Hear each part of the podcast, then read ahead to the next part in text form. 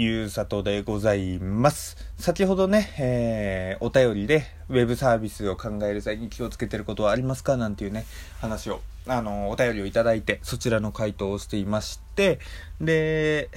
なんだっけ、さっきはそのサービス提供者がね、こう価値観ずれたものを出してるとね、それは人いなくなって、サービスにおいて人がいなくなったら、それはサービスにおいての死だと思いますよっていう話をしました。で、最後の方で、とはいうものの、開発者はね、正しい、正しいというか、ある種、こう価値観を、ね、あの、あったものを出し続けてても、こう、サービスの受け手がね、ファンがそれを壊すこともあるんだよっていうね、話もあると思いますよっていう話で、この回につなげてきました。えー、先にですね、とある言葉をですね、あの、ご紹介します。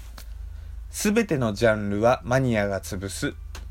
という言葉なんですけれども、あの、ブシロードっていう会社皆様ご存知ですかね。あの、トレーディングカードとか、あと最近はスマホゲームとかやっているんですかね。の会社で、あの、プロレス団体新日本プロレスの親会社であるブシロード。で、そこの創業者の木谷さん、えー、新日本プロレスではね、木谷オーナーという形でいらっしゃる、まあ、その木谷さんという方なんですけれども、その方がね、あの、インタビューで話してた言葉なんですよ。で、えー、もともと新日本プロレスって、ね、あの、アントニオ猪木さんとか、まあ、まあ、有名な、すごい、まあ、そこらの方々っていう、今すごいことが悪かったですね。アントニオ猪木さんが立ち上げて、で、そこから、あの、有名なね、選手とかですごく盛り、いっぱいいて盛り上がってたんですけれども、2000年代に、いわゆるファンの中では暗黒期と呼ばれる時期がございまして、売り上げとかめちゃくちゃ低迷してた時期があったんですよ。で、それがですね、2011年くらいから親会社がブシロードに変わって、えー、V 字回復したんですね、新日本プロレスが。で、今だとね、例えば、あの、プロレス知らないよっていう人も、棚橋選手とか、えー、真壁選手とか、岡田和親選手とかっていうね、ところで、もしかしたらご存知かもしれませんけれども、まあね、プロレス人気が再燃してきたというのがね、まさしくこの、えー、新日本プロレスオーナー、木谷オーナーがね、いたからこそっていうのもね、一つの、あの、要因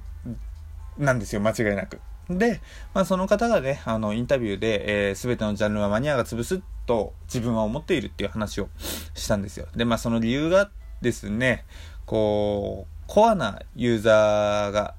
なんて言うんでしょう、すごく深いファン、その暗黒期とかでもずっと支えてきた、俺は新日本プロレス大好きだみたいなファンとかいたと知って、で、まあね、こう、にわかじゃないですけれども、ちょっと気になるなって思って入ってきたこのライト層、ライトなね、ファン層を拒絶とかしていると、まあ、あこういうふうに一回プロレスとかは衰退したんだぜみたいな、そういった側面もありますよみたいな話があったんですよ。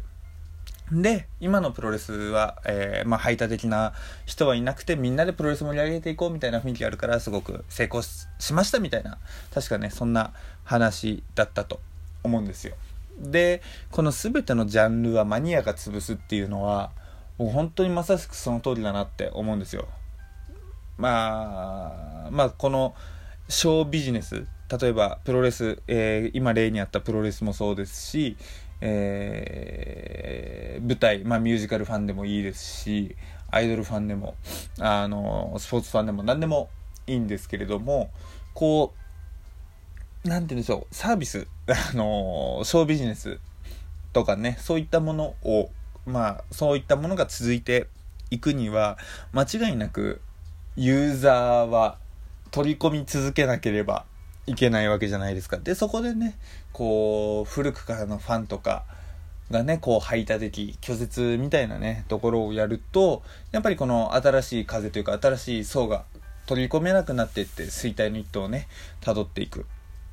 っていうのはやっぱりどの世界でもあるなって思うんですよ。で、それをね、こう、ショービジネスの世界だけじゃなく、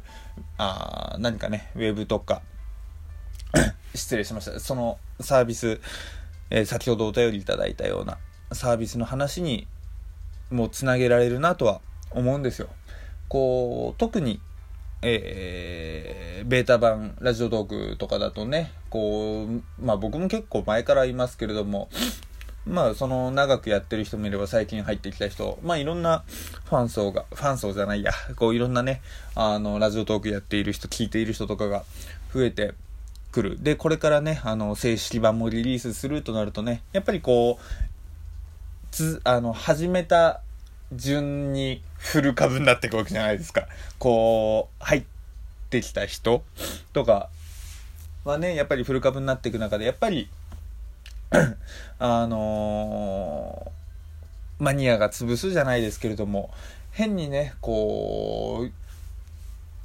う、古くからの、古くからずっとやってきましたよとか、そういったところでね、こう、新しいところを、新しい人たちとか、あの、新規のユーザー層とかっていうのがね、まあ邪魔になったりとかっていうのはね、あの、しては、なってはならないようなね、感じだと思うんですよ。それはまあちょっと今ラジオトークをね、こう例に出しちゃいましたけれども、まあ他の新しいあのスタートアップのサービスでも何でもそうだと思うんですけれども、ただやっぱりその中でね、やっぱり多くの人がいればね、まあいろんな人がいるっていうところもあって、やっぱり、えー、先ほどの木谷オーナーの中で言葉でもあったように、この、なんて言うんでしょうね、マニアというか、排他的なユーザーとかも、やっぱりいる、出てきてしまったりとかっていうのはあると思うんですよ。で、やっぱりそういったところっていうのは、各サービスの、あの、運営とかがやっぱり、何らかの規制とかはやると思うんですよね。多分、あの最近ツイッターとかでも、こういうのはダメですよとか、だんだんね、だんだんというか昔からそうだったのかもしれませんけれども、まあこういった投稿とかはダメですよとか、こういったことやったらアカウント停止しますよとか、やっぱりね、ユーザーが増えた分いろんなユーザーがいるから、何か問題があった時にこう、規制取り締まっていくとかっていうのがね、あると思うんですよ。で、まあ規制はやってしかるべきだと思いますし、まあないのが一番ですけれども、まあね、いくら自由とは言いつつ、インターネット自由とは言いつつね、こう、規制、規約というのはね、あってしかるべきだと思うんですけれども、まあその中でね、規制の方向が変なところ、変な方向で規制とかしちゃうと、それはね、やっぱり、先ほどの話じゃないですけれども、あの、価値観とかずれるとやっぱりそれもユーザー離れにつながるのかなって思うんですね。だからあのファンが潰すというのも、やっぱりね、あの、僕自身もやっぱりそこは、ね、気をつけない。まあ僕は正直あんまりラジオトーク、ラジオトークみたいな感じで あの、やってない、やってないっていう言い方はおかしいですけれども、全然、あのー、表に立ってないというか、多分立ってないんでしょうかね。まあ普通に、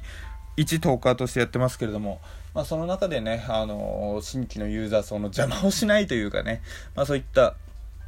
ところはね、重要かなって思ってるんですよ。で、ほんとさっきからごめんなさい。鼻水がね、全然治んないんですよ、昨日から。で、まあまあっていうのは置いておいて。でね、その、マニアが潰すという話で、えー、各サービス、まあ僕のサービスを提供していて、なんて言うんでしょう、えー、変な、変な、うん、変なって言い方おかしいけれども、まあ、暴走しないユーザーというかね、ユーザーが暴走しないようにというのと、もしユーザーがね、何か暴走というか、その新しい取り込み、新規のね、えー、ユーザーの邪魔とかになった場合は、あの、なるべく間違ってない方向というかね、穏便な方法、方向でね、そういった状況をね、排除していくというか、えー、規制をしていくっていうのは、やっぱり、えー、考えなきゃいけないなと。で、それがね、あのー、何でしょう、あまり、えー、あまりというか、まあ、限定的な影響で終わるようにね、こう、うまいやり方をね、あの、気をつけて考えていかなきゃなって思っています。やばい、なんかね、ちょっと、柄にもなく真面目なことを喋ったらね、多分ちょっと今、話がごっちゃになって、おそらくね、聞いてる皆様も多分ね、咀嚼しきれてね、みたいな感じになっちゃったかもしれないですね。なんかこういった真面目な話をね、こう、パパって理論整然とね、言えるようになりたいですね。っていうね、どういうオチの付け方やっていう感じですけれども、やっぱり、うん。いやー、この、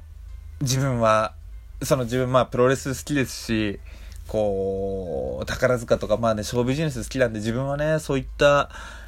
潰すようなファン、マニアにはね、コアユーザーにはね、